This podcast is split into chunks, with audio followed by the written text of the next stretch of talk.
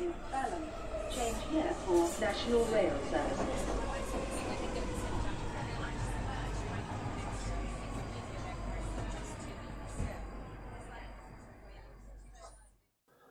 Bine te-am regăsit în stația Londra. Eu sunt Manuel Cheța de la manuelcheța.com și tu asculti podcastul Un român în Londra. Suntem de data aceasta la episodul numărul 122, numit Constelația C. Episodul acesta a fost înregistrat în data de 28 a 7 2020, în jurul orelor 9 seara, într-o zi de marți, aproape ca de obicei. În episodul de față o să vorbesc puțin tel despre serialul Humans de pe Netflix, despre viața sub constelația COVID-ului și despre papirusul modern. Ca să nu uit, podcastul de față este partea Think Digital Podcast Network. Poți să găsești podcastul pe Podbean, iTunes, Spotify și pe Radio. Și melodia de fundal este Weightlessness și a fost creată de Daniel Birch în albumul Ambient, volumul 1, pe site-ul freemusicarchive.org. Așa cum am mai obișnuit în vreo câteva episoade de-a lungul uh, istoriei podcastului ăsteia, ia să vorbesc puțin tel despre un nou serial pe care l-am urmărit de curând, numit serialul Humans, de pe site-ul Netflix. Humans este un serial SF despre crearea unor oameni sintetici, practic androizi sau roboți, cum vrei să spui, dar care au conștiință de sine, inteligență și tot ce vrei tu mai departe. Și modul în care se petrece acțiunea, serialul fiind unul britanic, acțiunea nu este extraordinar de mare, ca în filmele americane, de exemplu. În filmele, în filmele americane ai acțiune și replici foarte rapide, scurte, împușcături, urmăriri, ce vrei tu. Pe când în uh, Human, fiind un serial britanic, este puțin mai uh, așezat. Cadrele sunt mai lungi, scenele extrem de plictisitoare, dialogurile extrem de lungi, ce vrei tu mai departe. În schimb, uh, serialul Humans mi s-a părut foarte potrivit pentru perioada asta cu Brexitul și foarte potrivit pentru subiectul ăsta legat de apartenență de grup sau rasism sau, de exemplu, imigrație, refugiați, ce vrei tu mai departe. Și modul în care serialul ăsta tratează problema asta unor nou veniți în universul uman și modul în care se comportă, probabil cum s-ar comporta, să zicem, societatea britanică la apariția unor asemenea androizi conștienți și inteligenți, este o paralelă, hai să nu zicem perfectă, dar aproape perfectă cu, ce știu, istoria sclavagismului în uh, Imperiul Britanic și cu oarecum modul în care se petrece Brexitul în perioada asta și cu modul în care sunt văzuți străinii când se mută în UK sau, de ce nu, când un străin se mută dintr-o țară în alta. Și, bineînțeles, până la urmă, oamenii ajung să accepte oarecum prezența androizilor, dar cu destul de multă durere, bătaie de cap, activism și ce vrei tu mai departe. Și dacă ai timp și dacă ai Netflix, nu uita să te uiți la serialul respectiv, gândește-te va fi plictisitor după normele filmelor americane, însă va fi un uh, serial revelator, ca să zic așa, pentru că tratează extraordinar de mult natura umană. Una dintre întrebările pe care mi le pun eu ca venit în UK este cum s-ar comporta britanicul față de mine dacă acum a cunoscut o secundă cu o secundă în urmă și pe aia mă întreabă de unde sunt eu și spun că sunt român, român. Cum se uită la mine, cum se comportă față de mine. În cele mai multe situații eu n-am avut probleme de genul ăsta pentru că ori, oriunde am mers, oamenii au știut că lucrez undeva în IT și în genere când lucrezi în IT și spui că ești român, oamenii se uită foarte bine la tine. Dar uh, am mai vorbit cu români și din alte domenii, de exemplu și în uh, restaurante. Am fost la un moment dat în zona Burnt Oak, undeva în Enfield, de nord încolo, are porecla în română numită Bontoc și vorbisem cu niște angajați la un restaurant și am întrebat uh, cum, uh, cum se comportă britanicii față de ei și cum uh, a fost, să zicem, experiența lor de-a lungul anilor în Marea Britanie. Și am văzut foarte puține plângeri, să zicem, la adresa britanicilor și e un lucru îmbucurător, ca să zic așa. Unii oameni s-au plâns, într-adevăr, că au avut comportamente diferite. Au fost oameni care au lucrat chiar și în să zicem, în, în aparatul de stat, cum ar fi la primările locale sau ceva de genul ăsta, care au avut uh, uh colegi care au fost rasiști față de ei sau alte chestii, dar nu este regula generală. Regula generală este că britanicii în principiu te vor accepta dacă ești om uh, cu bun simț, muncitor, ce vrei tu mai departe. Bineînțeles, acum depinde și de grupa de britanici despre care vorbim. Clasa de mijloc e mai acceptabilă sau te acceptă mai mult decât uh, clasa de jos, de exemplu. Și uh, ideea este că depinde de zona în care ești. Tocmai de aceea, odată ce trece toată, tot necazul ăsta cu coronavirus și așa mai departe, avem de gând să vizităm și zone din sud și sud-vestul Angliei, dar vrem să mergem și în zone cum e Wales, în uh, partea de nord, în Midlands și mai sus de Midlands, în partea de nord a Angliei și așa mai departe. Și poate avem ocazia să discutăm cu oamenii obișnuiți, să vedem ce părere au ei despre faptul că niște români s-au mutat în, uh, în țara lor. Și aș fi curios să văd cum ar fi comportamentul oamenilor în uh, genere. Și îți dai seama, dar fiindcă tu ești străin într-o țară străină, desigur, îți pui asemenea întrebări și ai vrea să vezi cum te poți integra mai bine. Bineînțeles, asta nu înseamnă să negi originea când te întreabă cineva de unde ești, sunt din Londra.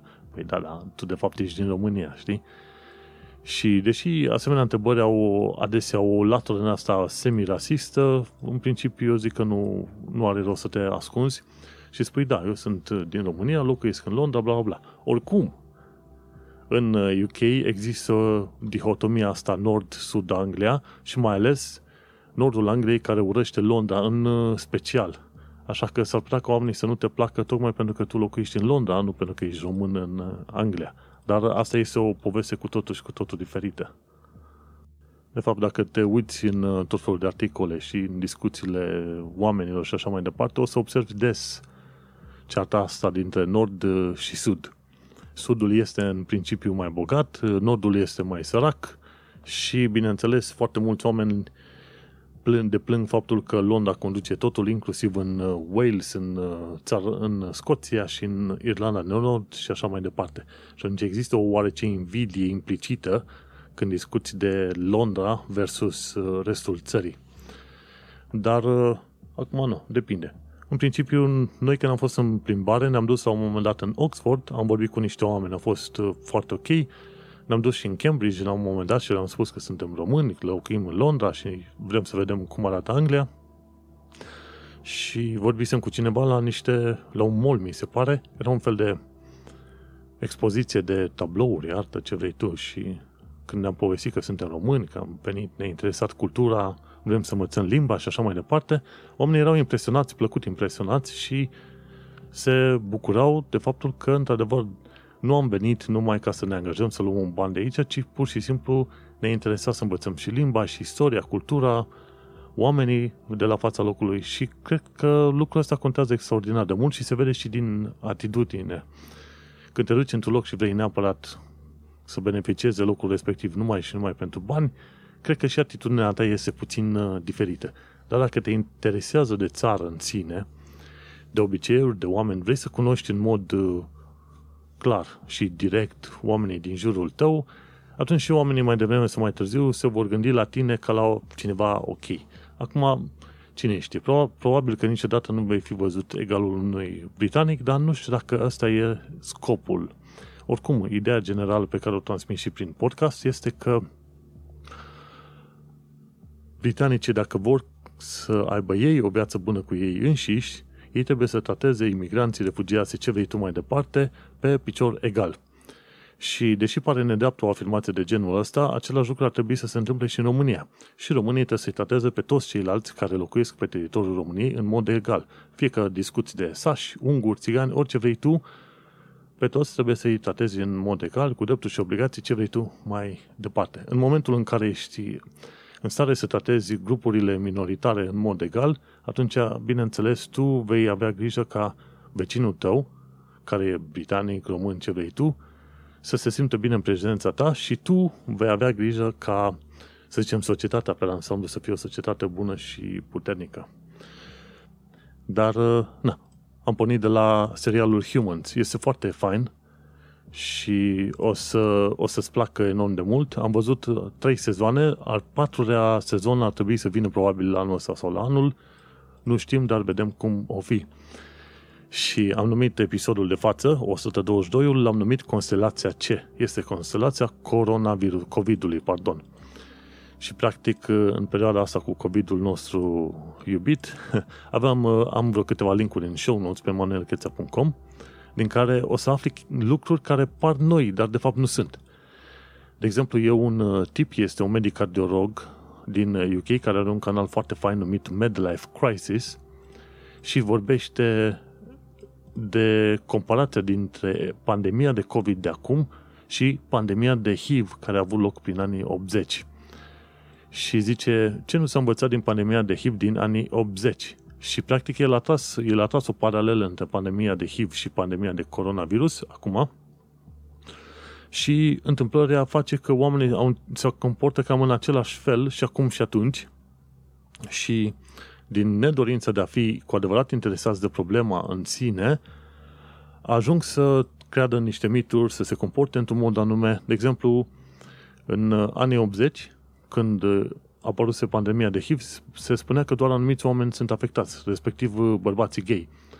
Și foarte curând s-a descoperit că problema asta este de fapt extinsă și la femei și mai departe și așa nu doar o grupă de oameni sunt afectați, ci toți oamenii pot fi activ, afectați de HIV. La fel cum se întâmplă și cu coronavirusul. Știm noi că doar bătrânii pot fi afectați, dar întâmplarea face că și tinerii și copiii se pot îmbolnăvi, chiar dacă își revin mai repede, pot rămâne cu semne pe toată viața. La un moment dat, chiar de curând s-a discutat de un bărbat de 65 de ani, a stat 80 de zile pe ventilator, a scăpat cu viață din întâmplarea respectivă, l-au aplaudat, l-au trimis acasă în aplauze și în două zile omul a murit de uh, atac cerebral. Pentru că coronavirusul, unul dintre lucrurile pe care le face este să creeze blocaje de sânge prin uh, artere în corpul nostru. Și atunci, la un moment dat, te poți pomeni că faci fie un infarct, fie un uh, blocaj renal, fie la un moment dat, cine știe, ai uh, probleme cu creierul, cu sângele care trebuie să meargă la creier și, puf, mori. După două zile de când ai fost lăsat afară din spital. Da, și atunci nu doar anumiți oameni sunt afectați. Uh, ce spuneau tot prin anii 80 nu trebuie să te îngrijorezi pentru că doar uh, puțini oameni vor fi infectați, ceea ce nu e adevărat. În anii 80, tot la fel, oamenii cumva ignorau sistemul test and trace, ceea ce se întâmplă și acum, doctorii, sfaturile doctorilor erau ignorate, cum se întâmplă și cu unii oameni acum care nu vor să poarte mască. Și ce mai zicea tipul ăsta e că tratamentele vor fi disponibile pentru cei săraci doar, doar după cei care au o situație materială mai bună sau țările mai bogate vor primi acel tratament. Tocmai de aceea tot îi ziceam și prietenii să vină mai repede din România, pentru că dacă e vorba să existe un vaccin, sunt șanse mai mari să primești prima oară vaccinul în UK, cam și mai apoi să vezi ca vaccinul să fie trimis prin alte țări, respectiv România. Și dau doar o cifră din burtă, probabil vor dura săptămâni întregi între vaccinurile din UK și vaccinurile aplicate în uh, România. Și de zic, o să vedem cât de curând ce înseamnă viața sub constelația COVID când apare din nou al doilea, când apare, pardon, al doilea val de coronavirus, pentru că va apărea. Oamenii sunt mult, mult prea calmi pentru perioada asta și se prevede un al doilea val de coronavirus. Tot despre coronavirus, am citit pe Science Based Medicine, e un site foarte fain, sciencebasedmedicine.org. Am citit despre COVID și super spreader și știința devine din ce în ce mai clară. Și super spreader sunt de fapt oameni care pare că nu au uh, simptome, dar sunt, uh, pot uh, răspândi virusul foarte ușor comparativ cu alți oameni. Oricum, concluzia generală a articolului este că problema principală în transmisia de coronavirus este locul închis. Dacă te duci într-un loc, cum e un pub, unde se discută mult, se țipă și așa mai departe, nu e ventilație, stai aproape de oameni, sunt șanse foarte mari ca tu să te îmbolnăvești de coronavirus în cadrul respectiv. Una este să mergi în parc, să stai la distanță de câțiva metri unii de alții și alta este să stai într-un pub. Și atunci problemele cu super spreader apar mai degrabă la evenimente unde se întâlnesc foarte mulți oameni. la biserici, puburi, meciuri de fotbal și așa mai departe. Diverse studii au arătat că undeva pe la vreo 20% din oameni sunt responsabili de 80% de, inf- de, de infecții, practic. și dacă stai să te gândești, 20-80, raportul ăsta apare foarte des în multe locuri. Dar nu. Tot legat de, de coronavirus, am uh, văzut un articol de opinie de la The Guardian în care se spunea că China rescrie istoria coronavirusului.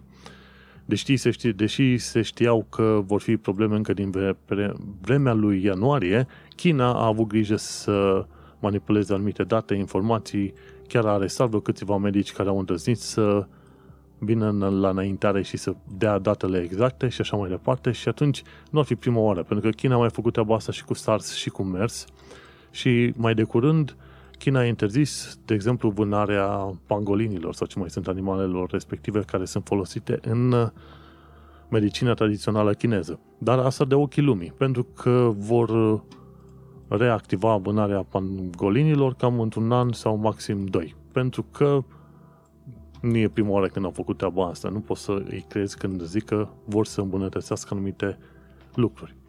Și așa, dar China rescrie istoria COVID-19, nici nu te-ai putea aștepta la altceva de la un stat comunist.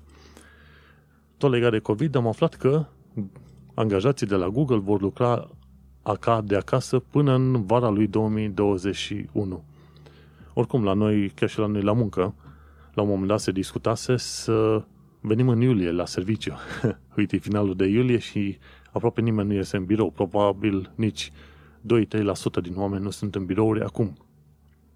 Cel puțin echipa tehnică își permite să lucreze de acasă și atunci am amânat pe septembrie și vedem. Eu în principiu am să stau liniștit să lucrez acasă până când va fi disponibil un vaccin și până când am ocazia să fac acel vaccin. Mai devreme de atât nu vreau să fac pentru că chiar nu are rost să mă risc.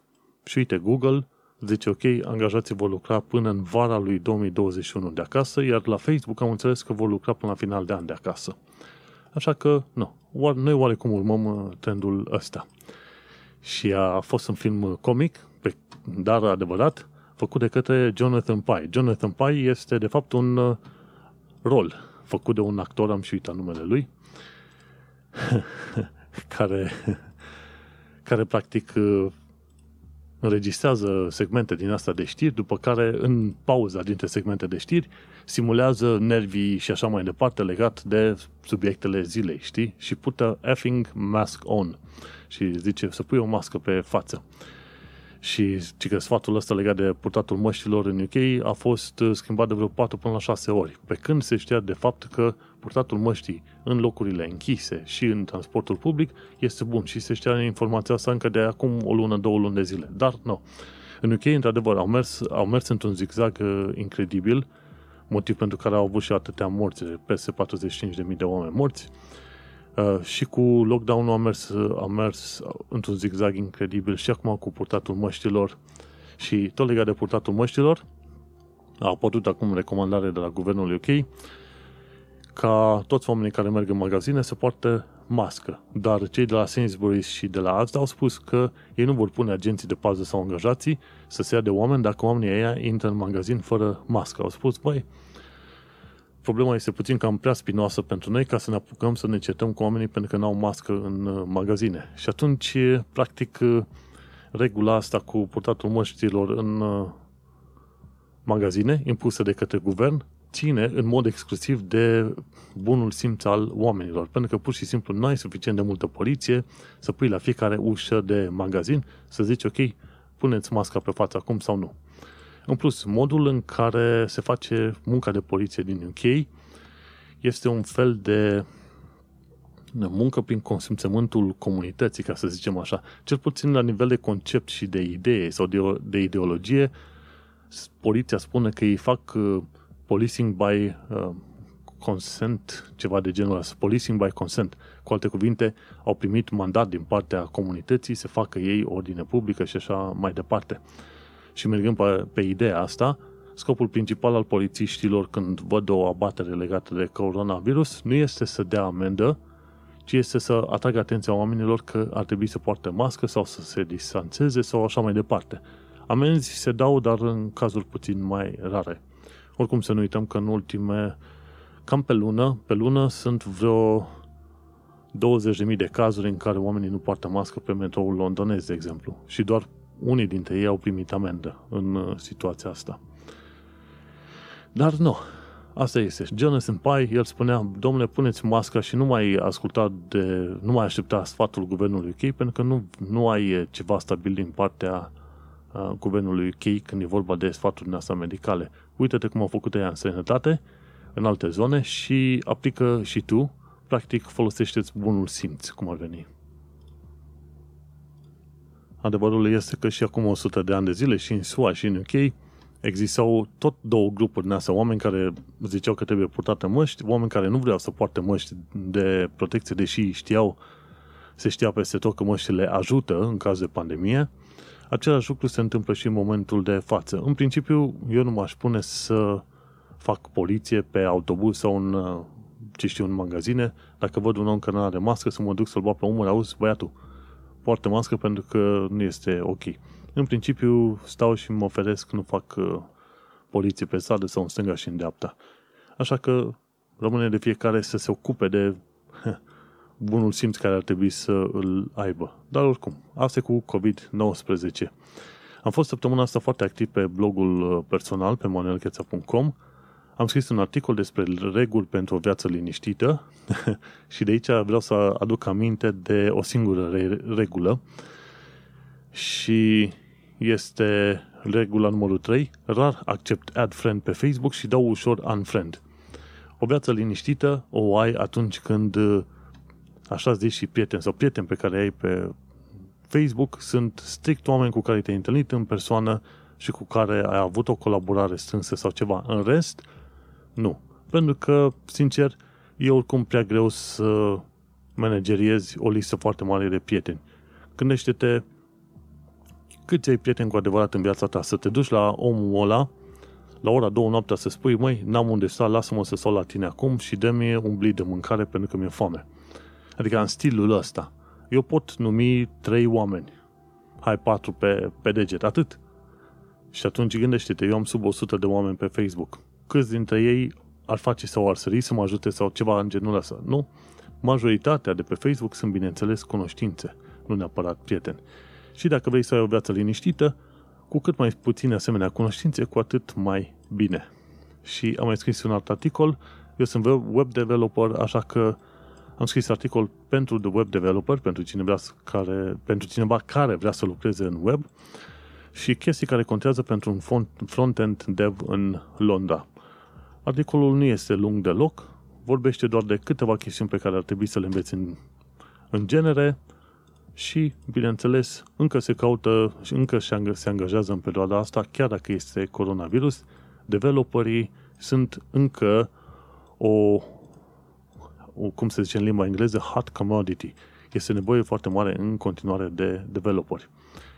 În 15 ani de zile se vor inventa programe AI de inteligență artificială care vor putea face majoritatea lucrurilor pe care le pot face eu acum. Dar până atunci pot să spun că oarecum am jobul, jobul asigurat.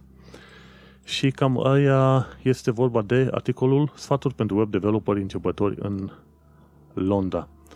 Uite, trecusem oarecum peste subiectul ăsta despre oameni fine. Să nu uităm că dacă ai nevoie de ajutor, nu uita să intri pe Rand e Hub pe Facebook, The Romanian and Eastern European Hub. Și ei te vor învăța chestiuni legate de Brexit, de angajare, de imigrație și așa mai departe, Settle Status, de ce nu? Și mai este un alt grup, Settle QA pe YouTube. Acolo vezi filme în uh, poloneză, în limba română și mi se pare că de curând a fost și în limba romanii, uh, unde cum să obții pre-settle status. A, uite aici, ci că uh, uh, care este diferența dintre permisul de reședință temporară și statutul de rezident permanent, adică pre-settle și settle status. Uh, și acolo un, uh, un timp foarte fain, Mihai Călin Bica, de la Roma Support Group, el uh, vorbește în limba romanii. Acum nu știu dacă e limba țigănească originală pe care știm să o mai auzim prin România.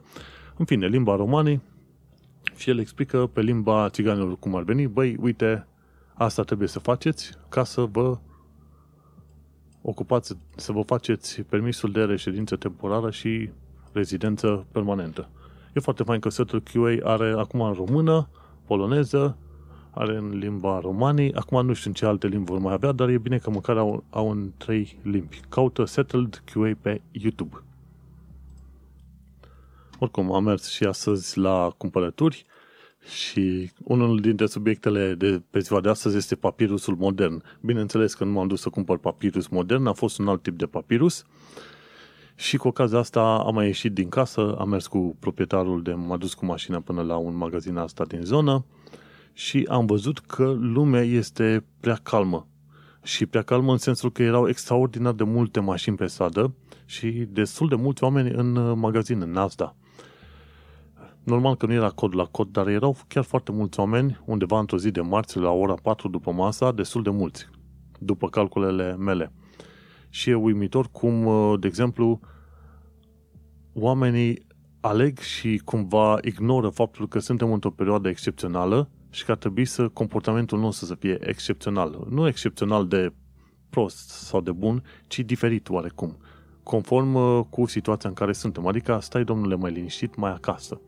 Nu te du în parcuri să faci petreceri în parc, nu te du să faci rave-uri sau petreceri de alea ilegale, adică muzică în cartier, cum au fost, cred că în ultima lună, poliția a trebuit să intervină la 570 de rave-uri diferite în Londra pe la 20-30 de asemenea petreceri în aer liber sau pe stradă, petreceri ilegale la care participau, ce știu, 50, 100, 200, câteva mii de tinerei de ăștia, care n-aveau nicio, nicio, nicio jene, ca să zicem așa.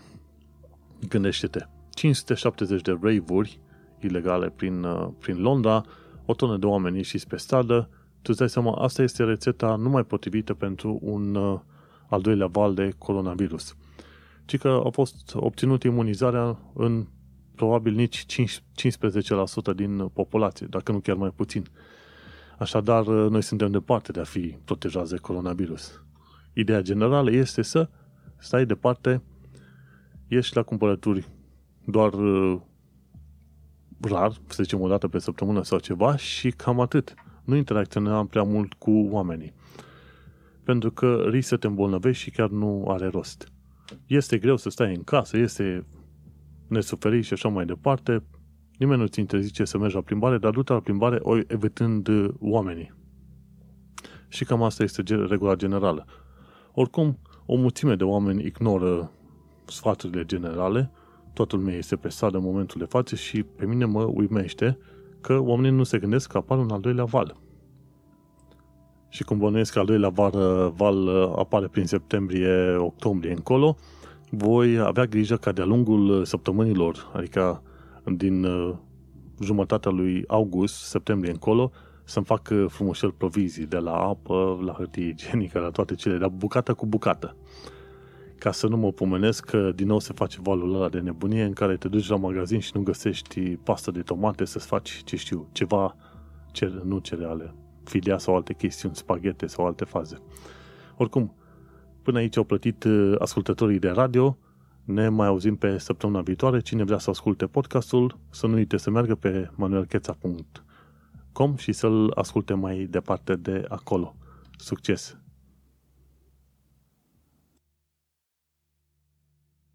Discutasem la muncă cu un coleg la un moment dat care spunea că noi nu, mai, nu, nu o să mai vedem bonus la muncă anul ăsta. ok, asta e o chestie. Nu o să mai vedem măriri de salariu, asta e o altă chestie la care am spus, zic, auzi, bucură-te că mai ai un uh, job. Eu mă așteptam oarecum din cauza coronavirusului să avem uh, tăieri de 20-30% la salariu și spuneam că toți sunt mulțumiți și ok, chiar dacă aveam tăierile astea de salariu. Pentru că este o situație dificilă, o tonă de firme din jurul nostru au căzut în, uh, în cap, o tonă de oameni au rămas fără joburi în perioada asta sau sunt trimiși în șomaj tehnic și trăiesc într-o nesiguranță continuă, ultimul meu gând este momentul de față la bonusul anual pe care probabil îl primeam sau nu sau la mărire de salariu. Zic, lasă prietene, mă bucur că am salariul pe care l-am, am muncă, am muncă de făcut și că până una alta am în continuare un, uh, un job. Să nu uităm că, cine știe, dacă firma cade destul de rău, atunci, bineînțeles, probabil vor da afară și din echipa tehnică. Este o posibilitate, trebuie să te pregătești mental și cum vrei tu psihic, bănesc și așa mai departe, pentru că e nițel uh, imposibil și improbabil când vezi atât de multă distrugere în jurul tău să zici că eu vreau să mie să fie bine și ba chiar vreau bonus și mărire de salariu. nu există așa ceva. Nu există.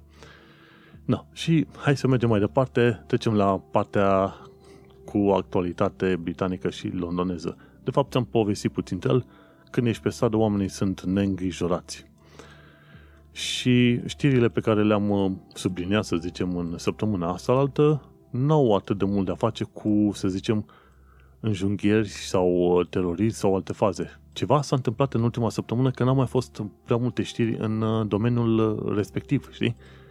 La un moment dat ziceam că viața în Londra a revenit la normal pentru că în loc să mai auzi prea multe știri despre coronavirus, auzi despre înjunghieri, împușcări, teroriști fiind arestați și despre ce știu ce zgrie nor nou va mai fi construit. Ei, se pare că săptămâna asta a fost puțin altfel. Ori eu am fost puțin altfel orientat pe știri. Și, de exemplu, am citit pe wired.co.uk despre faptul că oligarhii ruși au pregătit terenul pentru nobilimea chineză pentru a cumpăra clădiri extrem de scumpe în centrul Londrei. Și nobilimea chineză, bineînțeles că trebuia să pun niște ghilimele acolo, pentru că au uh, sistem comunist acolo. Să nu uităm că mi se pare că în China, în fiecare an, mai apar 50 noi miliardari. Bineînțeles, acei 50 noi miliardari din China sunt membri ai Partidului Comunist. Hm, era de așteptat. E foarte fain comunismul când uh, aduce averi enorme pentru un grup limitat de oameni, nu? Mergem mai departe, ci că se pare că toată industria de fashion beneficiază de pe urma sclaviei uigurilor din China. Uigurii sunt uh, musulmani care locuiesc în China. Istoria pe scurt este că chinezii vreau să impună niște limite uigurilor. Ei sunt o, în zona de nord-vest a Chinei, o zonă destul de mare oricum. Uigurii sau cam uh, au început să protesteze, chinezii au trimis poliția și bătaia pe ei, atunci uigurii s-au enervat și au făcut ceva atacuri teroriste și atunci China a zis ok, dacă uh, niște oameni din uh, etnia voastră fac atacuri teroriste în China, nu e nimic, las că vă calmăm noi pe toți și atunci au arestat milioane de uicuri, uh, pe femei le-au obligat la sterilizare, le-au forțat la sterilizare, iar pe bărbați i-au băgat în uh, fabrici. Și se pare că, uh, The Guardian a scris un articol de curând, se pare că industria de fashion beneficiază de pe urma sclaviei uigurilor, pentru că uigurii ăștia sunt puși la treabă, pe gratis. Și e bine să ai un milion de sclăvuți pe care nu-i plătești cu nimic decât cu bătaia. Și este foarte probabil că foarte multe firme care lucrează în domeniul fashion să trebuie să fie nevoite să întrerupă relațiile de relațiile comerciale cu China cât de curând.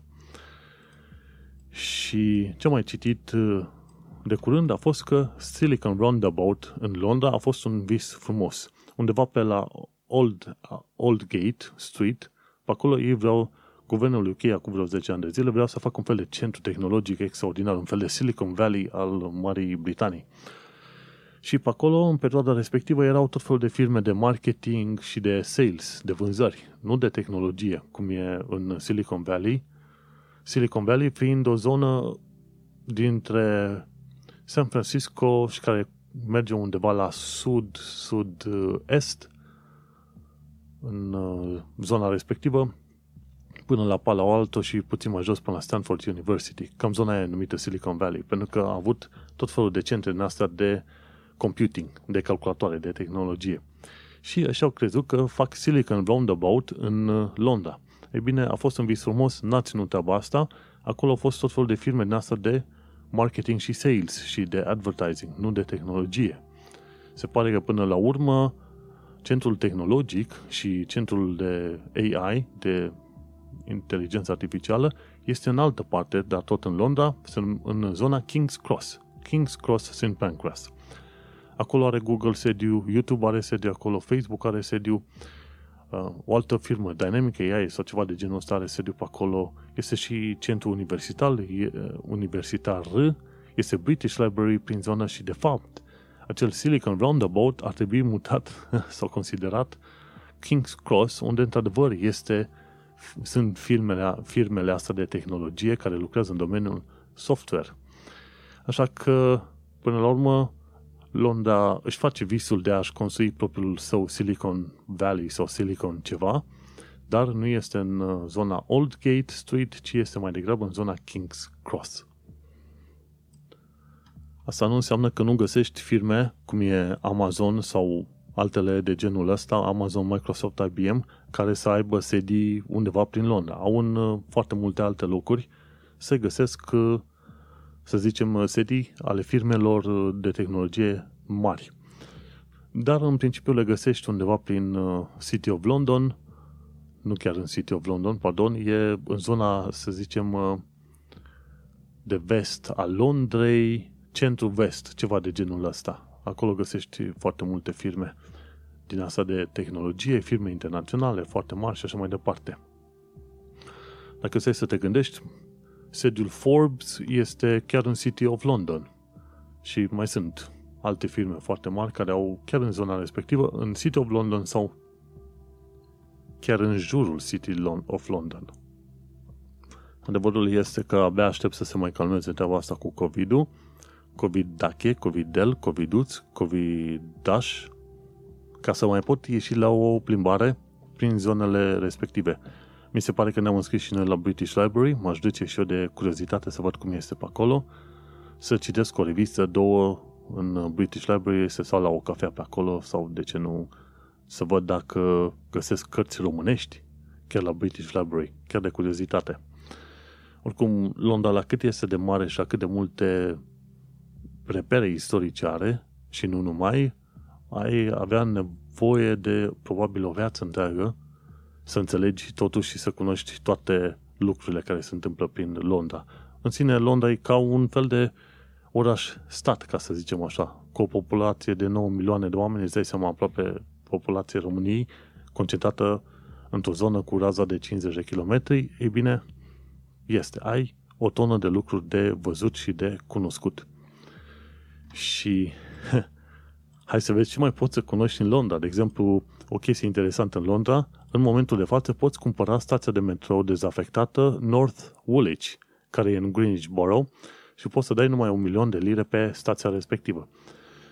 Și mi se pare că stația aia trebuie să o iei și să o transformi în ceva, fie un pub, restaurant, hotel, ce vrei tu, nu ai voie să o folosești pe post de reședință personală. Dar, la un milion de lire, este o ieftinăciune, ca să zicem așa, mai ales că discutăm de Londra.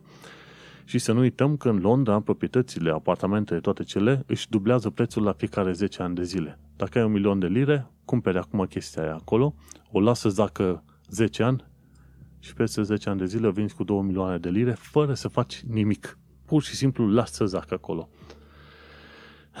O altă chestie ce mai poți să descoperi prin Londra este, la un moment dat, Uh, Evening Sun a, a scris despre un bărbat care mergea cu numai, îmbrăcat numai cu o mască. În loc să aibă o mască pe față, avea masca între picioare, pentru că nu avea haine pe el de rock. Și oamenii s-au distrat, au făcut poze și atât mai departe, nimeni nu s-a luat de el că ar avea, să zicem, ținută indecentă.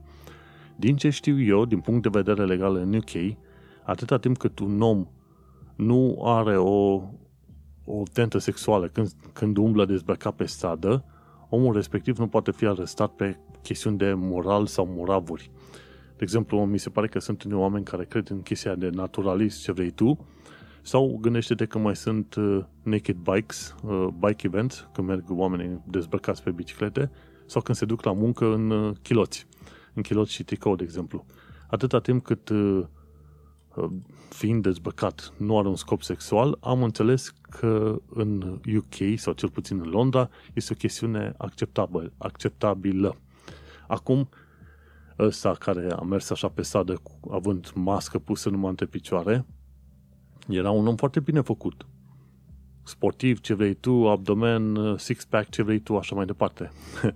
mă gândesc că situația ar fi fost total diferită dacă era vreun individ pe la vreo 50-55 de ani, burtos, urât și umbla la fel, de, la fel îmbrăcat cum era tipul ăsta altul. Mă gândesc că situația era nițel diferită.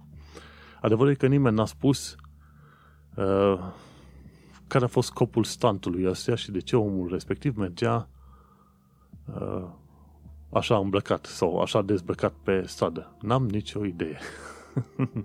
Dar pe Oxford Street câteodată mai poți să vezi câteva ciudățele din asta. Oxford Street în Londra e cum e, de exemplu, strada Republicii în uh, Brașov. Bineînțeles, nu se compare, dar nu. Ca idee, ca motiv de atracție, să zicem așa. Un lucru ce l-am aflat de curând este că unele localuri de evenimente vor refuza cumpărarea unui singur bilet când mai sunt doar două locuri libere, ultimele două locuri libere. Și mi se pare că unul din 10 localuri ar face treburi de genul ăsta.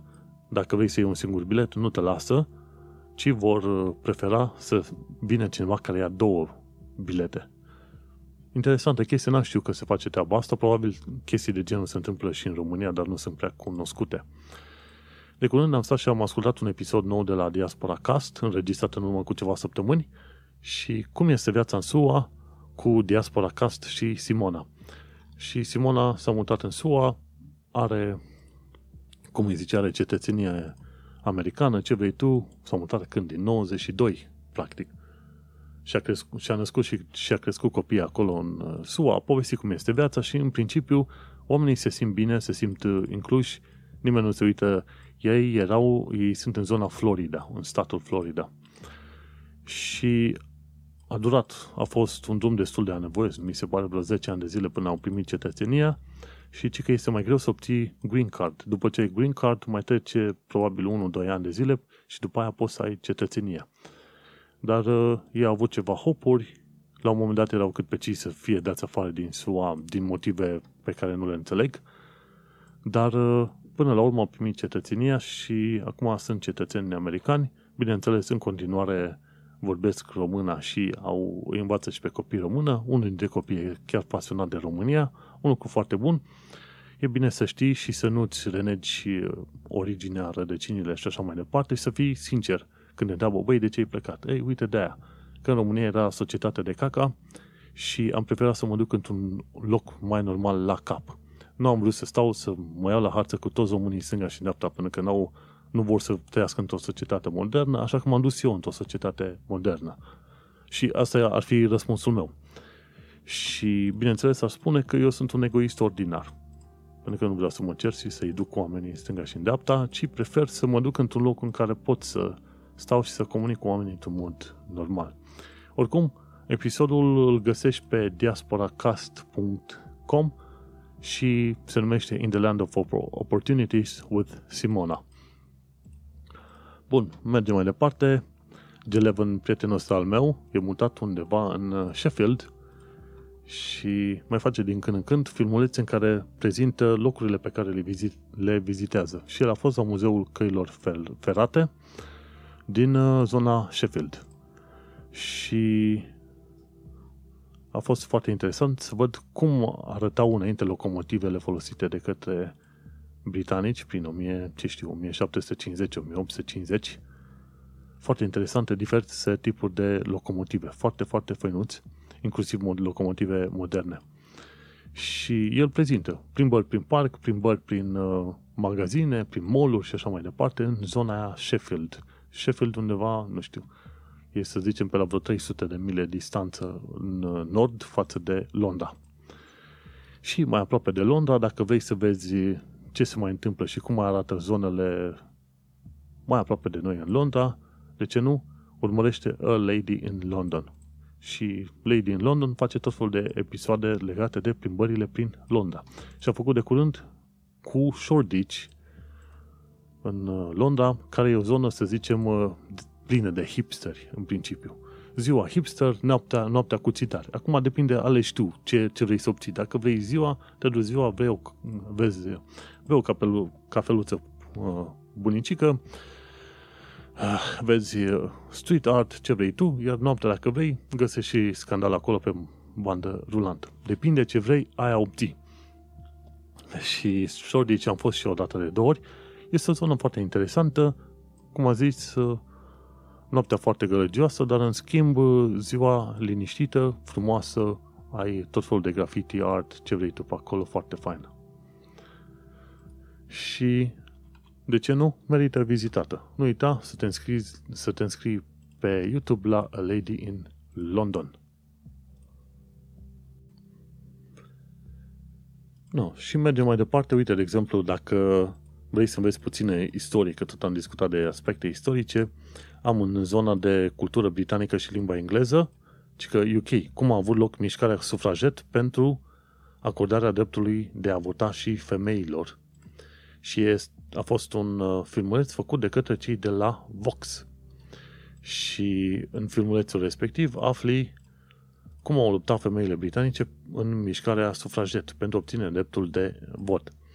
Și este foarte interesant de văzut că mișcarea asta de câștigarea dreptului de vot pornise undeva din 1870 și femeile au primit drept de vot în UK abia prin, ce știu, 1915, 1920, ceva de genul ăsta. După, după foarte mult timp și la un moment dat au început să aibă proteste violente, pentru că, bineînțeles, oamenii nu vreau să asculte. Și, într-un mod interesant, situația merge în felul ăsta, când e vorba de proteste. Prima oară protest normal, non-violent, ce vrei tu. Vezi că durează ani întregi în care ai tot, tot felul de proteste, cere anumite drepturi. Există o anumită problemă pe care statul nu vrea să o ia în considerare și să o rezolve, la un moment dat protestele vor ajunge într-o parte violentă, pentru că, bineînțeles, când există o problemă foarte mare, oamenii vor să fie rezolvată cât mai urgent, nu să amâni sau să ignori. Și au început femeile să spargă geamuri, să boicoteze și așa mai departe, să se ia la bătaie cu poliții și așa mai departe. Și până la urmă au reușit să obțină dreptul de a vota.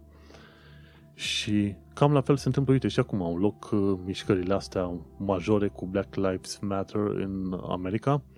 Început, ce? Mai, iunie, iulie sunt deja de 3 luni de zile, care în continuare uh, mai au loc protestele respective pentru că, într-adevăr, problemele sistematice ale poliției americane nu au fost rezolvate și cred că nu vor fi rezolvate până când oamenii nu, nu, iau, nu se iau la harță ceva mai sănătos cu uh, guvernul respectiv. Bineînțeles, sunt uh, fanul uh, protestelor uh, civilizate, ca să zic așa, însă niciodată nu știu unde duce un uh, protest în momentul în care statul preferă să dea cu băta în tine în loc să te asculte și să îți respecte drepturile. Sunt foarte multe situații în care anumite drepturi trebuie uh, menținute, salvate, obținute prin uh, proteste mai puternice, ca să zicem uh, așa.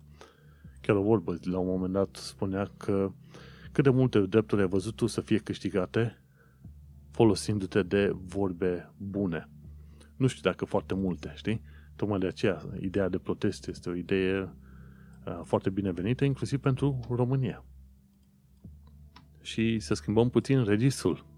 De la cultură britanică mergem la ceva informații practice.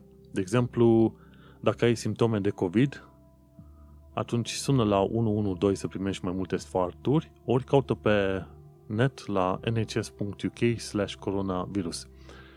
Și așa o să te poți duce pe un site să obții cum îi zice, ceva mai multe informații.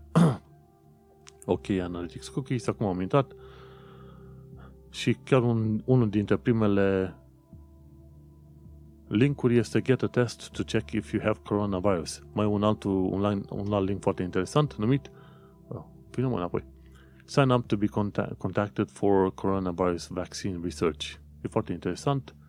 Dacă vreau, mm, vaccine studies, nu, nu mă interesează să particip în studiile respective. Și dar este important că te duci pe nhs.uk slash coronavirus și ajungi la site-ul respectiv. Și un alt șir de informații practice vine din articolul celor de la BBC, care spune ce înseamnă să fii dat afară și care sunt drepturile tale. Practic, nimeni nu te poate da afară, ca să, fo- să sumarizez articolul în sine, nimeni nu poate fi dat afară așa din prima, să ți se spună, ok, de mâine încolo vei fi dat afară pentru că COVID. Nu. Trebuie să existe un, un fel de perioadă de grație, de preaviz, ca să zicem așa. Și când ești dat afară, nu trebuie să fii dat afară pe considerente de sex, de uh, femeie gravidă, faptul că ai fost un whistleblower, că ești membru în uh, Uniune, cum îi zice, Trade Union, sau faptul că ai cerut concedii sau ceva. Deci, criteriile pentru care să selectează oamenii care sunt dați afară trebuie să fie criterii obiective, nu criterii subiective sau care țin de caracteristici protejate. Sex, vârstă, uh, etnicitate și așa mai departe. Chiar dacă ești trimis în uh, șomaș tehnic, poți să fii dat uh, afară.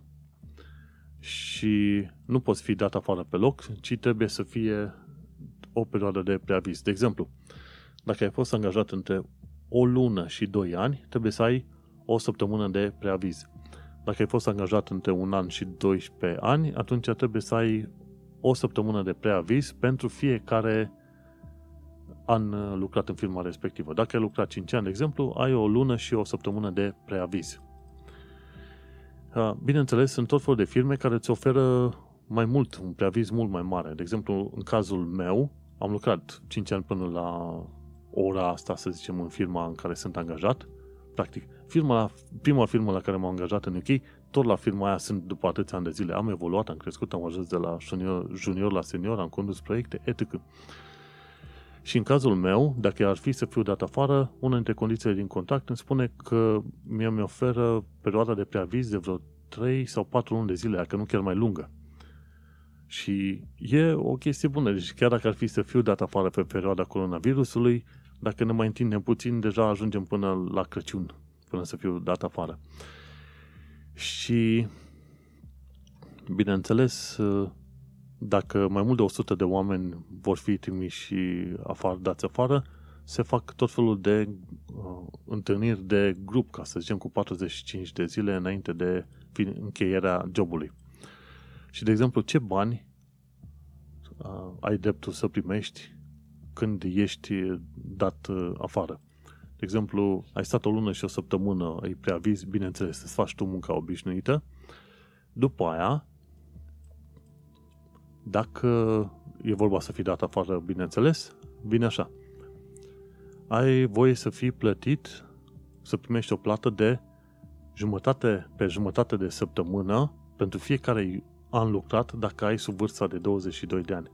Dacă e între 20 și 41, primești plata de o săptămână pe fiecare an lucrat, la fel ca la aia altă, cum îi zice, perioada de preaviz. După preaviz, practic primești alte 5 săptămâni bani plătiți în, din salariul tău și cam aia este totul.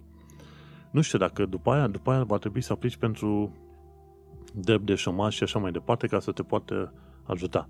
Dar ca idee, dacă ai, ai între 20 și 41 de ani, primești o săptămână pe an de plată, ca să zicem așa. Și o săptămână jumate pe an de plată dacă ai mai peste 41 de ani. Bineînțeles, firmele pot decide să te plătească mai mult de atâta când e vorba să fii trimis în, în redundancy, să fii dat afară. Asta depinde de situație. Și, de exemplu, în perioada asta în care ești tu în preaviz, dacă ai lucrat minim 2 ani de zile pentru firma la care ești angajat, tu ai voie să-ți iei 40% din timpul săptămânii, două zile din 5, uh, pentru a merge la interviuri. Și alea două zile din 5 trebuie să fie plătite. Cu alte cuvinte, ai 5 săptămâni în care poți să petreci două zile din 5 în fiecare săptămână ca să mergi pe la interviuri și tu, firma, trebuie să te plătească pentru chestiile alea. Și E un lucru bun de știut din punct de vedere al uh, concedierilor în perioada asta. Și asta e o lege pentru toate firme, nu contează că ești la IT sau ce vrei tu. O săptămână pe an lucrat, dacă ai lucrat minim un an de zile, uh, ai perioada de preaviz și după aia să fii plătit o săptămână pe fiecare an lucrat. Dacă ai între 22 și 41 de ani. Și trebuie să ți se ofere 40% din timpul ăsta de preaviz să-l poți petrece în interviuri pe chestiuni legate de căutare de nou job.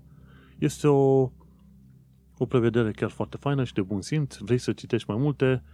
Nu uita să intri în show notes pe manuelcheța.com, te duci la informații practice și acolo scrie punctul 1, care sunt drepturile tale când ești concediat în UK. Și cu ocazia asta, gata, am ajuns la final.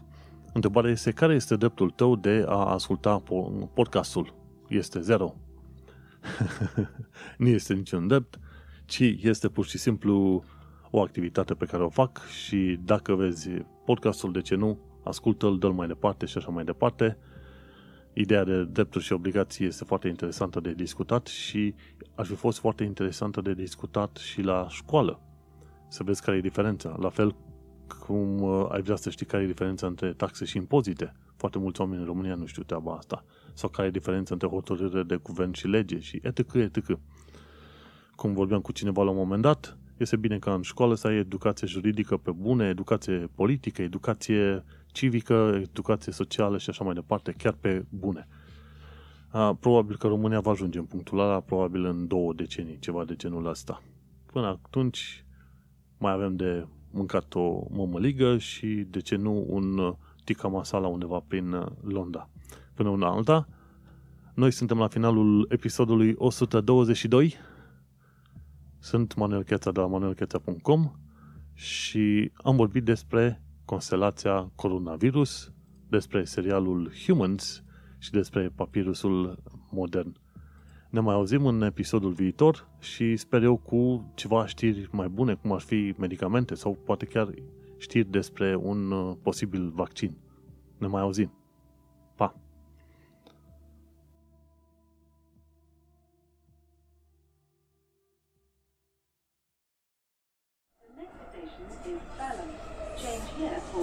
The next